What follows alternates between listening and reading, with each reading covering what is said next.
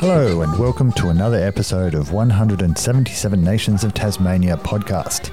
In the last 20 years, Tasmania has seen the arrival of more and more newcomers from Africa, mainly refugees or former refugees from the many conflicts across the continent. One of the worst of these conflicts has been the civil war in the Democratic Republic of Congo, a war that has received little attention in Western media but has claimed millions of lives and caused many Congolese to flee their homes and seek refuge in other countries.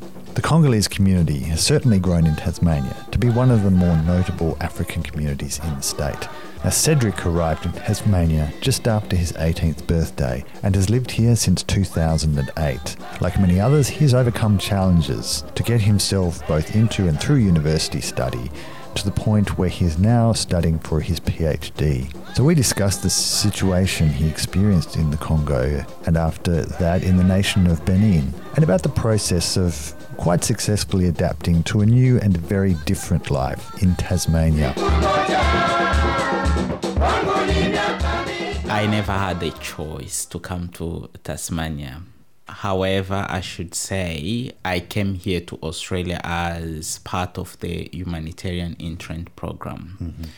And when you go through that settlement process, you do not pick where you want to go. But I remember, and I knew that we were coming to Tasmania about two, three days prior to the trip. And my mom had um, a friend or someone that she knew who was already in Australia. And it happens that that person was in Townsville. So the person made a request that now we've been together with this family, we would like them to come to Townsville. So this was the time that we were then told you were supposed to go to Tasmania, but then we also received a request from someone who wants you to come to Townsville. What is your decision? We knew nothing about Tasmania.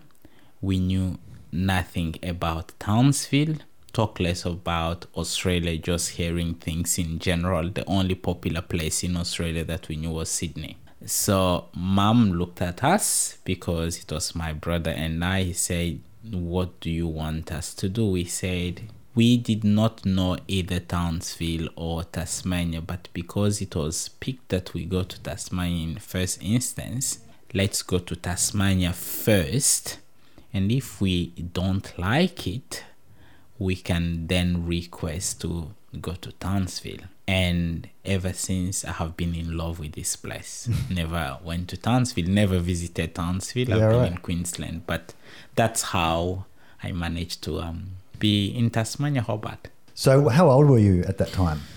I was about to turn 18, actually turn 18. You can then guess my age. Uh, 2008, I turned 18 in the air coming to Australia. So I was still, yeah, I felt that I, I knew things. I was becoming an adult but few years later I discovered and I was still quite childish.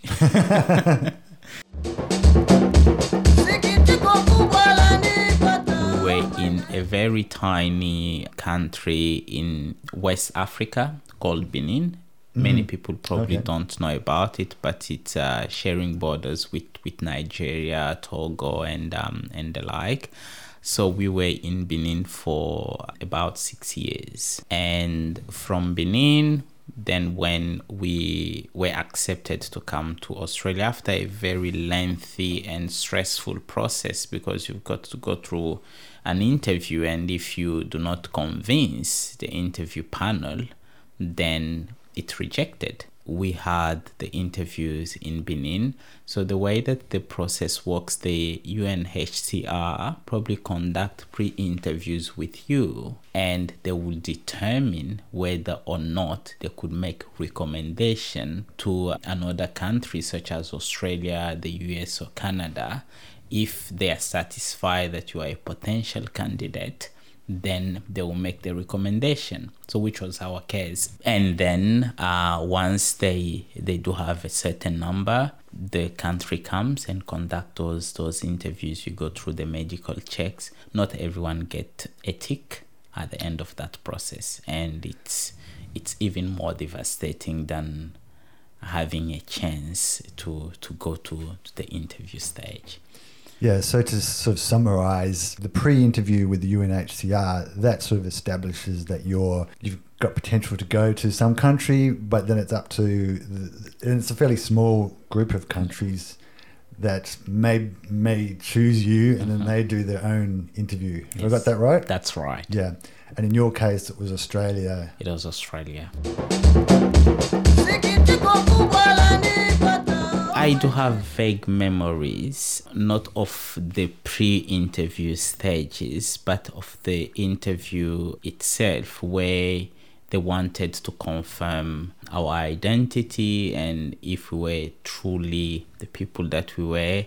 At the time, we were split in different rooms where questions were being asked about our situation, our family settings, and and um, just to to cross check the answer that the three of us were were giving giving at the time.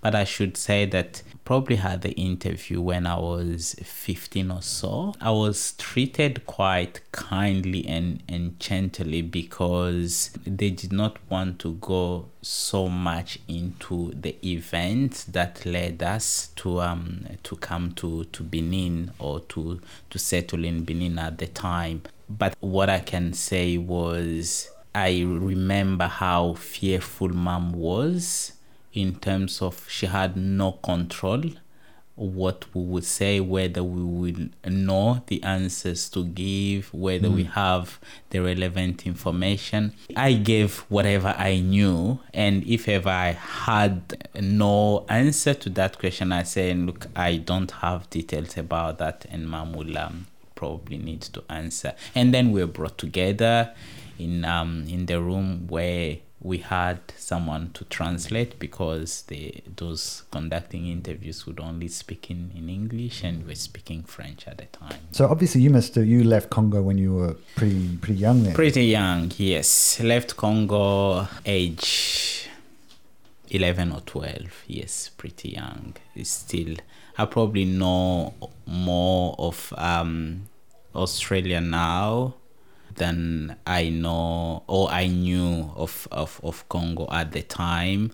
And I believe I lived most of my life in Tasmania than elsewhere. So, do, you, do what what memories do you have of the Congo? I probably re, remembered. I, I went back uh, probably some seven years ago now. Back then, the vague memories that I do have of, of, of the Congo was living in these family settings where each particular holidays you have to spend it with um, the grandparent with with other cousins and and so on. Or when it's um, uh, times like christmas where the grandparents will will surely um, call all the grandchildren and um, throw a party for them with with either a goat or, or chicken. The other vague memories would be of uh, of schooling. Okay. Where the emphasis was really so often on on your result and uh, it's something that I don't see or I did not really experience here where you were ranked, so to say. You were the first of this class, the second, the third, and it's a really a very big, big deal mm. where parents will come and you will be either congratulated or you will carry your report note and then you are so proud of it so i i do have very good memories of of, of schooling being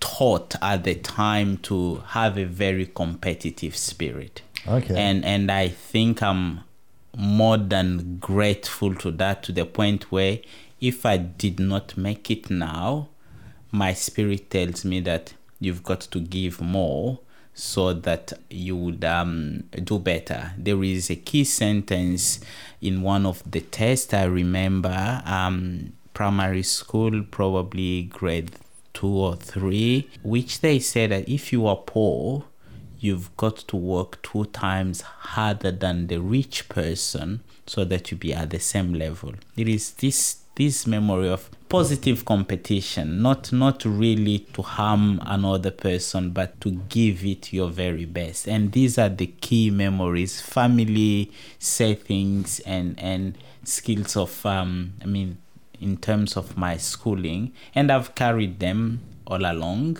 mm-hmm. and I'm grateful for that. It was not in the capital city where I grew up. I definitely grew up in an urban area. It's one of the the provinces in Congo, which is the central part of um of, of Congo.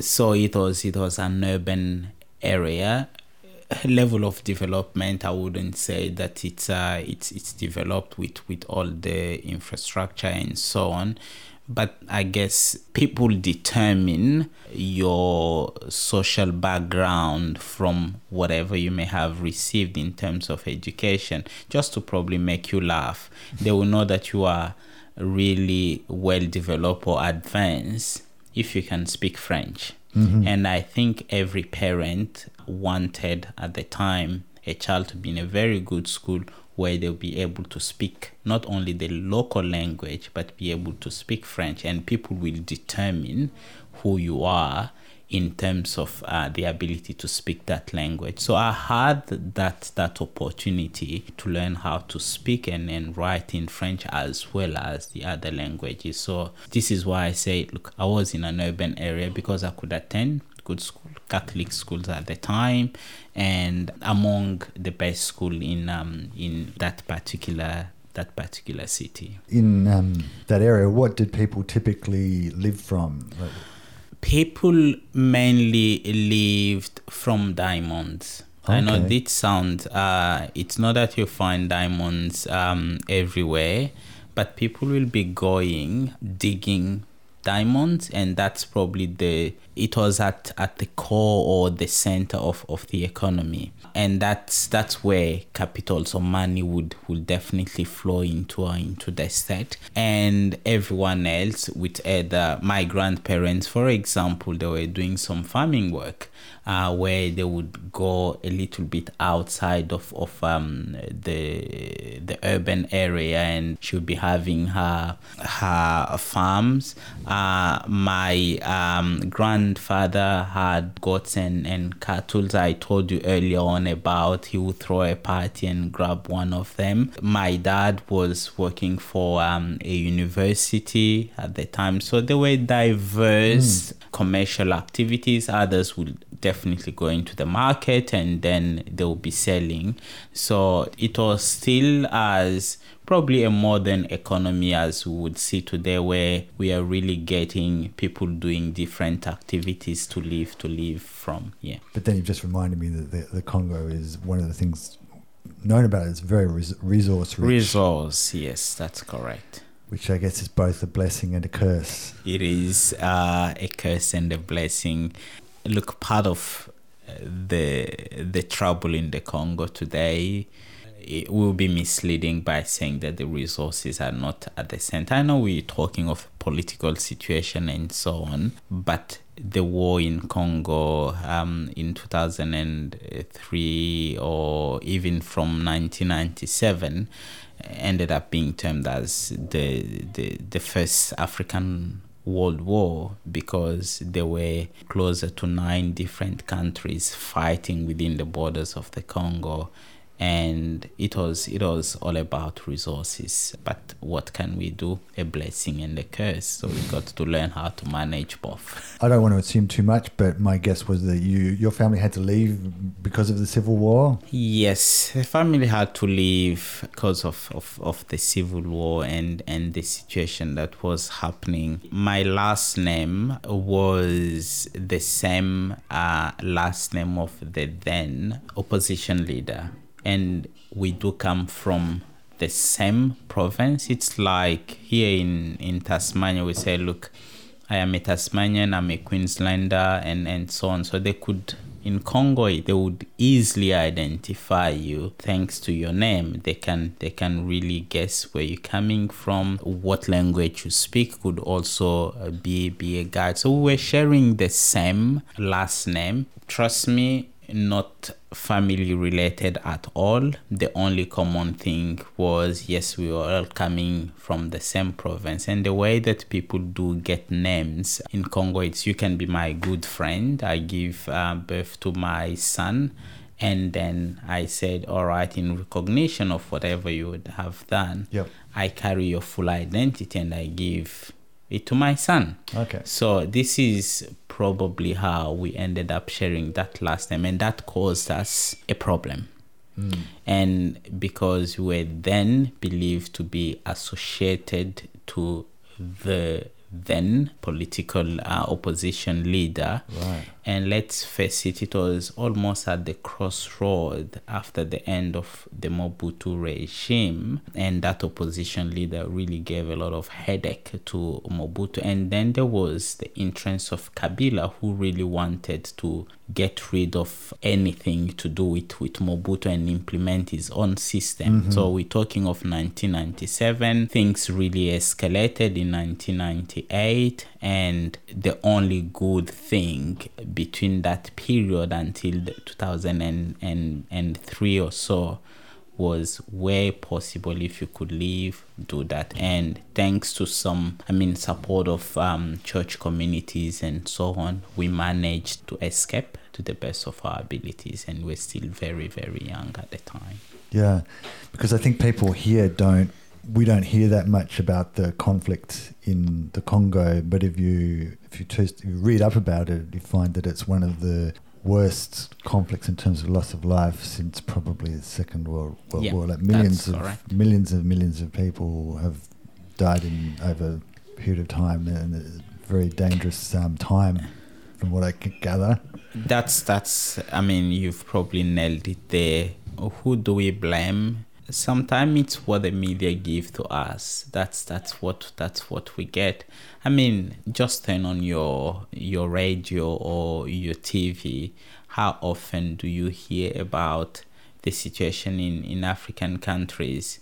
Probably not at the moment. We're talking about russia and, and ukraine where they said look the invasion is is imminent. But the situation in congo has gone on for years and years what do you hear? Only when you want to learn about it you go out there you start you start fishing for that information and then you know about it. The choice of Benin probably came in with this mindset that look, it was a small country and we wanted a place where we could fit very, very quickly with a French with French as the language that you could speak Yeah. because it's it's a it's a French speaking country. And I should say that we made a transit through Nigeria because of English, we say no, we don't even want to to cope or think of learning English as a language.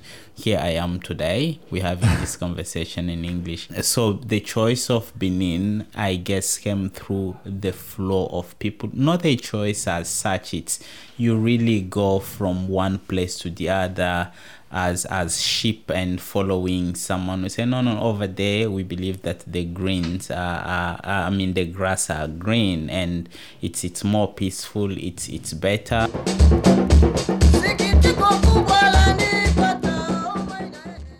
In Benin, did you feel? I mean, I know you were fairly young. Did you feel like that was the new home, or that it was just a place you were temporarily?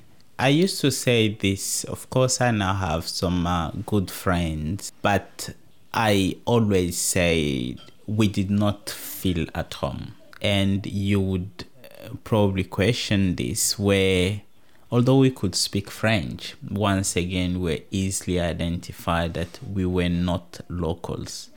Has you telling me, oh, this is a British speaking, this is an American speaking. They can all speak English, but you say, oh, no, this is a Kiwi who is speaking here. And through that process, I remember one day, that's where I finally told myself that this is not home or will never be home. there was a sentence that was said not to boost or to to show off, but I was very conscious carrying away that sentence in in primary school that I told you earlier. I was dedicated myself to to studies and say all right if there is anything that i can do here it is to study and remembering that my dad once told us that you rather be educated and poor than being rich and uneducated so i say all right this education then it's probably going to be my only riches here so dedicated to studies remembering one day I topped the class. I was first there when some of the colleagues came and say look you are coming here being the best of all the students at the same time begging for our peace. You've got to go back to congo. You've mm. come to benin begging for our peace. That's the moment i say it was not by choice that i left the congo and using the term begging for peace. I'd say, mm. is peace a commodity now? Should I beg for this? Straight away, I say, this will never be home. But I did not know how I was going to get out of that place. Mm. So I never felt fully accepted because I was still a stranger in their eyes. Yeah, right. What was your status in Benin? Did you have the same status as a, someone, a native, or did, no? Was, yeah. You just had the refugee status, and once again, when it comes to jobs and so on, all the jobs ads will always come that look only reserved for natives. So parents could not really find formal employment yes, if you are lucky enough, someone through a back door offers you come and do X, Y, and Z for me, I uh, you get paid. That's it. Myself never thought even at the time that I could go and find either a casual or part-time jobs as people do in Woolies today and so on. But that was the situation. What was your first impression or first memories of coming to Tasmania? Still remember uh, we landed in Melbourne for at about five o'clock. Uh, in May, you would definitely guess it's already closer to winter. We are about to welcome uh, a winter, and moving from for those who surely know Melbourne from the um, international terminal to um, the domestic terminal. So there is there is a walkway where you've got really to, to pass outside. The person welcome have no idea who does because you just find someone standing there with, with your name and then we you start following. They reach at the door, they say it is very cold. I had a very I had the jacket and I thought that mm-hmm. no, it was warm enough. He said it's it's very cold. I made the first step. As soon as I felt the cold, I went backward. No, coming to Hobart was even worse. so the weather was the very first thing at, at the Hobart terminal that I say, I don't think that with this type of weather we'll ever cop in, in this place. But it was a small place. The memories back then, it was a bush there, and to some extent, a bit of disappointment mm-hmm. because the image of Australia that was sold to us was the Sydney Opera House.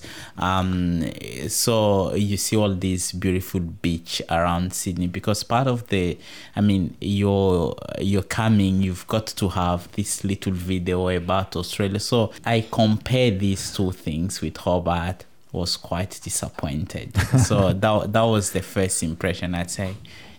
Apart from the weather, what were some of the challenges that you found in, in just adapting to new life in Tasmania? I guess you would remember we avoided Nigeria due to English as a language. This time there was no way to escape. So, um, learning English was another another challenge. I still remember a very good friend now. I, I tend to call him uh, my dad. Uh, we met through um, a church group. He would speak. He's got a very long beard. He would speak. I would not get a word. Uh, with him, I said, if this is how Australians speak, it was as if they were just murmuring, but while he was speaking, if this is the way, I'll never get it so language was was another um, another problem there. There was probably so much pressure that i would say i put on myself was after all the experience that facing benin and also looking on how this was a very lucky opportunity for us to come here. The pressure was to get it right to make most of it. So i was so keen to get back to school very quickly. I was so keen to um, integrate uh, very, very quickly, get a job, become uh, really independent when it comes to um, finances. I remember being told that if ever you want to get any problem in this country with any organization, do so, but not with Centrelink. Mm. So these these were some of the warnings that I was given. So I said the only way out of this is all right let me be independent and the best job is um, really having a job not being on on on welfare. So um, and making connections with mm-hmm. with friends because i knew no one except two people at the time mom and my brother. No one else had no idea um, how life was going to unfold. You would turn on the TV, you hear no word of what they are saying. Of course, you can see it was really that pressure of integrating and doing it so very quickly because the longer it was taking, the harder it was to become for us in terms of educations, employment, and so on. So that that pressure that I put on myself, if told to, if I would have had another chance, I think I would have taken it so easily. Mm-hmm. But anyway, to some extent I'm still grateful that I, I had to um to jump on board and, and very very quickly and remembering um we had volunteers from Centacare who within two months they say uh, actually a month and a half in the country. They say oh no they are pretty much independent because they know how to catch the bus. They can get to the doctor by themselves. They can ring the um, interpreter lines. They can do all these things. So there is not much that we can do anymore. I regretted that because I felt that we would have maybe learned more from them in terms of look skills and, and understanding the country better. Because everyone else had six to 12 months of, mm-hmm. of relationship with them. But we felt that because they saw how keen we were and they said look they are independent. But we're actually not. We're probably giving so much in a very short period of time. And later on i faced once again the challenge of being accepted in um in the broader community.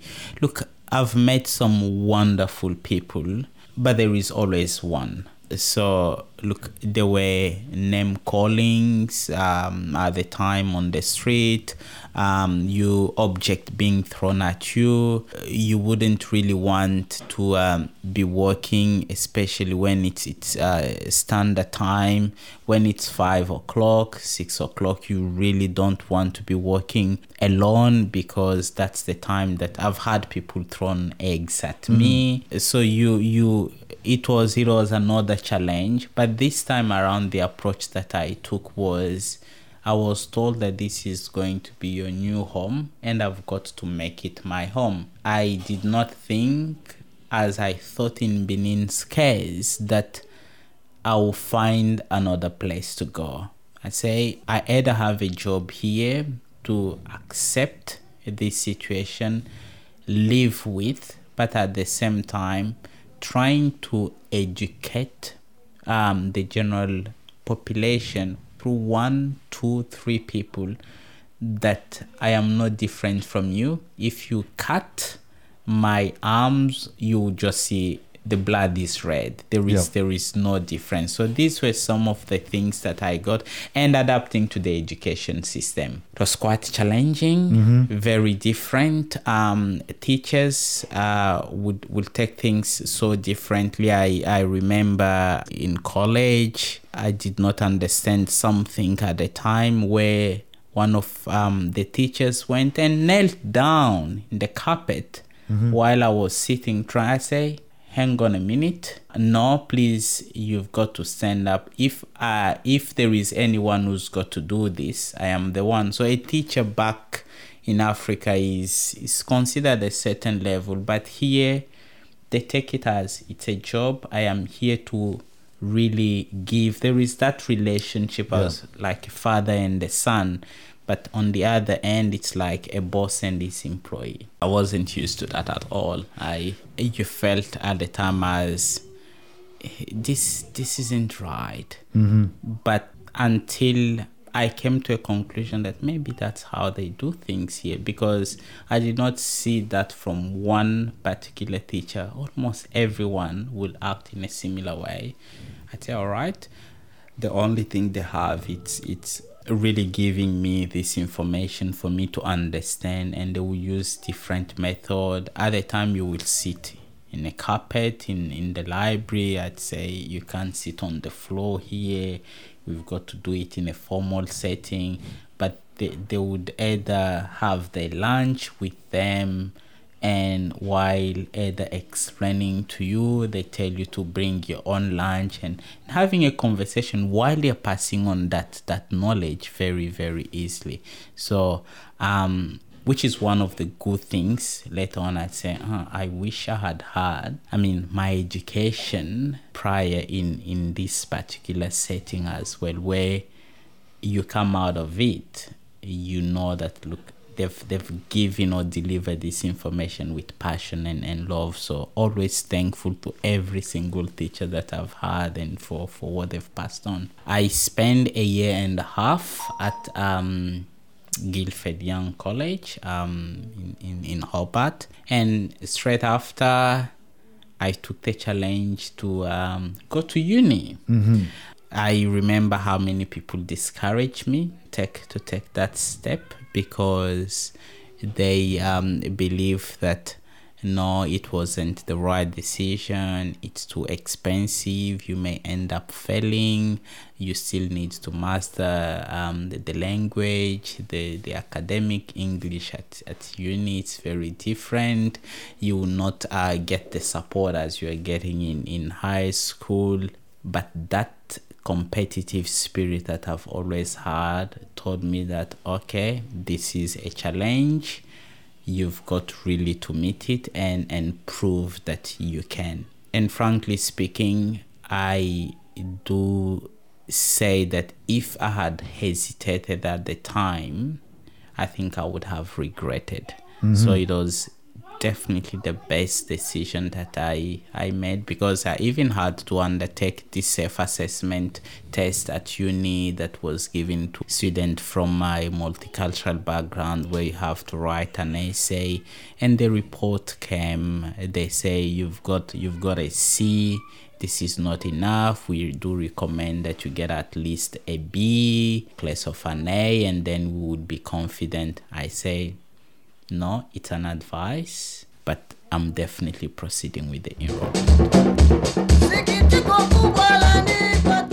In 2008, after arriving, because on how keen I was and so on, managed to get a casual employment with Centacare at the time where fortunately enough within few months they thought that i had a better understanding of the system. I was now helping um, newcomers from the congo and and really passing on those skills of course under the supervision of a caseworker who was working there. So that was my very first employment with uh, i mean in australia. And when i graduated I mean, prior to that, again, I started working at um, McDonald's. I'm always tell people I'm not ashamed of uh, of, of telling them where I worked, but got some great skills uh, there to know how to deal with difficult people or customers. My really first professional job after um, graduating was I worked a couple of months with at Pontville Detention Center uh-huh. when when yep. it was um, it was operating and then came the 2013 federal election. Everything was was done and worked with common uh, common ground. It's in barrack street um, where they're working with um, people who've, who've been homeless for for a while to to really become like a case coordinator to to help them transition from that particular situation into permanent housing with, with support and reconnecting them with um, with the community. So this is how I was thrown into um, the employment space. But have you found that people have that you meet are generally have become more knowledgeable and more aware of Africans in the different countries of Africa? Look, there is a lot of improvement. And i think we've made progress in tasmania saying otherwise would probably not be um i mean i wouldn't be honest. Compared to when i first came here and now yes people have become more knowledgeable surprisingly enough. Back then Africa when they look at it. Oh, you are an African. How is? Uh, can you tell us about the country of Africa? Africa was a country um, to many people. I mean, we're not talking of this knowledge of 1950. No, it was up until 2010 i still heard those type of things and that's how i say your geography is pretty good because you and um, and you would also remember the start of this conversation i was explaining even where benin is because some people had no idea even with some of these countries but now i can see the broader community understand that africa is not a country uh, Africa is a continent. Not only that, but if you tell them where in Africa you've been, you are not only referred to as a Sudanese because that was the probably the, and and there was a history. I ended up and asking myself why is it this, and to be told that no, Sudanese were probably the first group of of African um, to come to Tasmania, and everyone just just um, ended up knowing them. And the other thing is, I do think that we've become more and more tolerant. Mm-hmm. Um, in, in, in Tasmania, which was a different view that I I had when I reached places such as Melbourne or Sydney, where you see that people knew that people can come from different corners of the earth. Tasmania wasn't really that much, but these days it's not unusual to find someone from a different background in a particular workplace and people have really accepted um, everyone. A question that i don't hear so often and this is why i'm judging this where are you coming from? Mm-hmm. it's it's no longer coming or resonating. You can have a conversation with someone um, you can seek a service without being asked where you're coming from. That's why I say I think we've become more tolerant. And there was even a show I think on a SBS at the time, but still. Uh, it used to be a question I will ask everywhere I go. You yep. enter, you come out. Now, no more. How easy did you find it in your the first maybe few years you were here to get to know local people? I guess for me it wasn't it wasn't an easy task mm-hmm. because number one you still look as a stranger to everyone. Yeah. And it was up to you to to start breaking those barriers. And the wider community, people may feel like they want to have that friendship with you, but they do acknowledge that you are different and they don't know how you will react or how they can connect with you. Mm-hmm. Um, that's oh, one of the things. The second thing is the strategies that I personally use in, in breaking those barriers would be it's either I am making that very first step. Look, we can either start with an informal chat and off we go. Or the other way could be in workplaces. When when at work, of course not everyone is, is your friend, but every single opportunity that you have to either share one or two things about how different you are or how um, good you are or what you can do. These type of things, I believe, did help. Or in any gathering, this is how I made more, most of my my friends. And the only thing I could say would be having the courage to make that very first step. What's sort of your, your hope for the future for your daughter? I am hoping, and this is probably my greatest desire, that she gives not only to Tasmania, but to this country the very best for herself. The second thing is that wouldn't be possible if she does not have equal chances at, at everyone else. I don't want her to be judged by the color of her skin, but I want her to be judged by her intellect, her skills, abilities, and what she is able to offer. And I think that's how everyone is being treated. Whatever I may have gone through, trying to settle, to fight, to, to really adapt, I don't want her to go through that. She is born here, for example. Yeah. She has no knowledge at this stage of, of the Congo. And I think even if I give her all the knowledge possible about Congo, she would always think Tasmania, Australia is my home first. Yeah. And then I want her to get those equal chances, equal opportunities, that fair treatment to truly advance Australia and contribute as everyone was born in the same year with her on the same day or that she would study with or she would work with all those chances. So let her not really I'm hoping that she will never be judged by by the color of her skin or by her Congolese background, but by what she will be able to give. Seguinte, corpo, bola.